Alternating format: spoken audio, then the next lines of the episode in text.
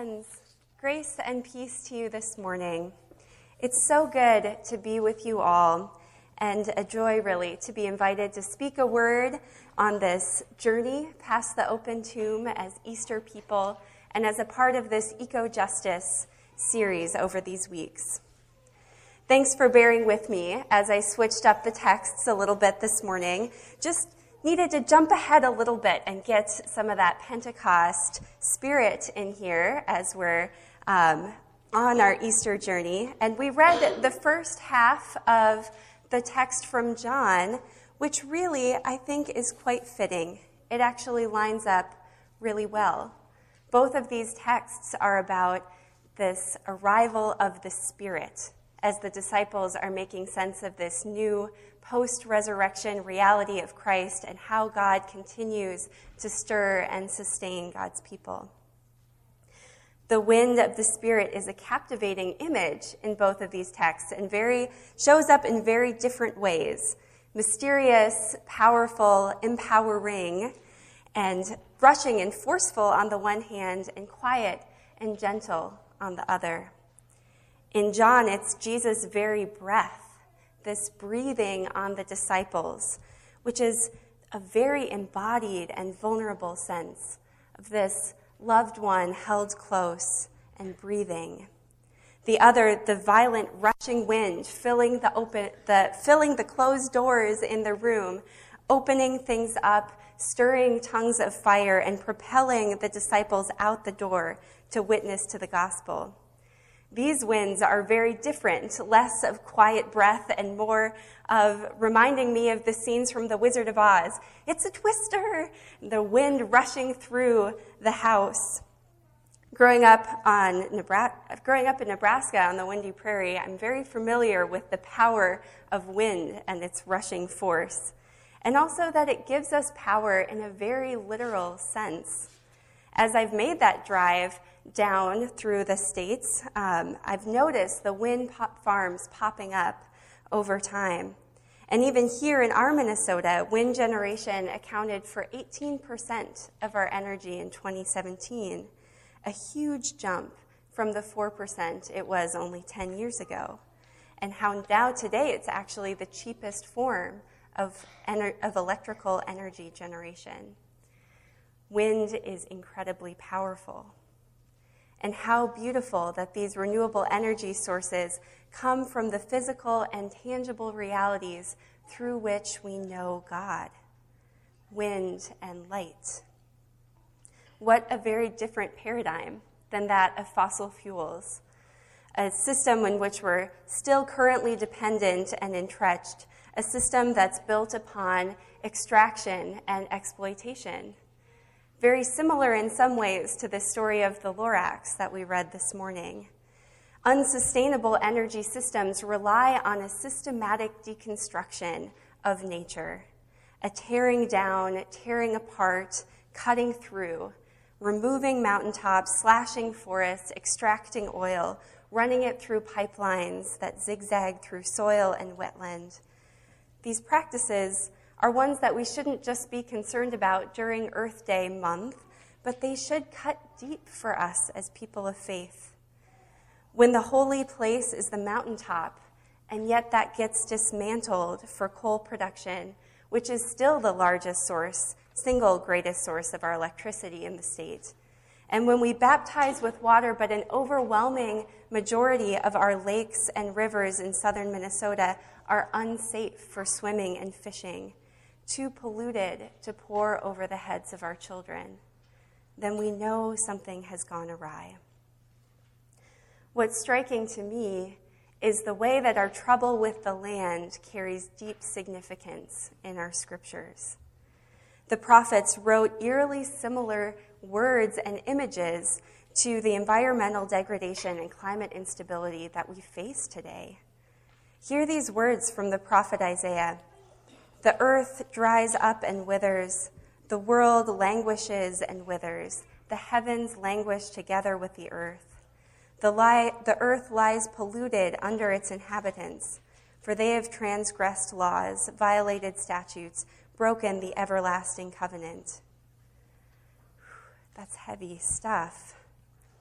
The prophet goes on for more verses, describing the earth as utterly broken, shaken, torn asunder. And this isn't just hyperbole for literary effect. This was, this was very, very crucial for God's people who were an agrarian community and depended on the land for livelihood and sustenance, who felt a close connection with the earth. The land's disruption really was a life, destruct, life disruption and a wake up call that something was going wrong, that there was injustice between people, and consequently, there is a breakdown in the relationship between humanity and God. Now, this was all through these scriptures in the Old Testament, and I'm telling you, it completely changes the way you think about creation if you see the land as squarely between humanity and God in the unfolding of time and relationship. So, what does this say to us today? That the earth lies polluted under its inhabitants, that it staggers and sways. Well, I'm reminded of the writings of Bill McKibben, who actually argues we need to start misspelling the word earth. That we need to be reminded that our current planet isn't the same one that we've always known. That enough major ecological features have changed and enough of our climate patterns have shifted that, we ha- that something is fundamentally different and we have a different, tough new version of our planet. It is utterly broken, torn asunder. And as the prophets would remind us, of course, this is deeply a matter of justice. As we know today, violent storms and rising water always hits hardest those who are already vulnerable, those who live in more tenuous regions or who have less resources to relocate or recover, communities that have relied on being able to grow crops on a piece of land for generations no longer can be assured that that will be the reality tomorrow. Having clean air to breathe, clean water to drink, food that nourishes, none of these are a given on a tough new planet. And we all know who bears the brunt of that reality. The Pope's words ring loudly that the world's poor, though least responsible for climate change and environmental degradation, are already suffering its impact and folks who have inhabited, tilled, or held sacred land that becomes an attractive resource for economic value suddenly become subject to exploitation. Now, what happened at Standing Rock is such a clear example of this and a really poignant story of seeing a pipeline which we do, it, under our current system, are still embedded in these realities, seeing it originally routed north of Bismarck and being moved over fear of contamination of water because of the wellheads there.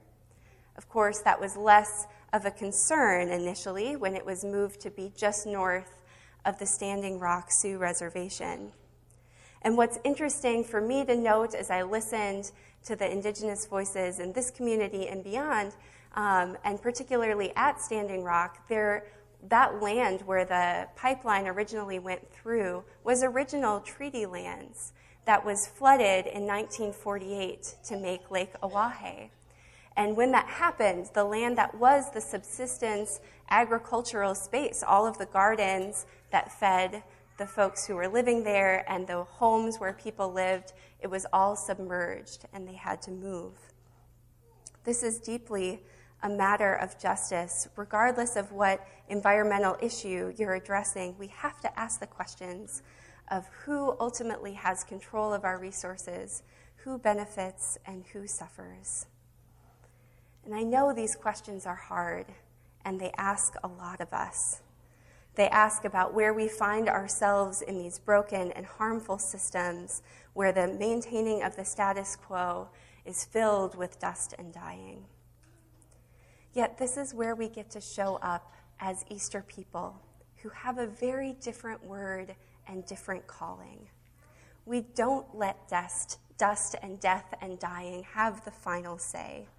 We fight the urge to let the powers at be force us into a fearful and closed room. I'm reminded actually of a dusty, earthy story that came later uh, the Valley of the Dry Bones, where the prophet Ezekiel is standing in what would otherwise be a place of death and injustice, of desolation, and speaks a prophetic word of life and breathes into the valley.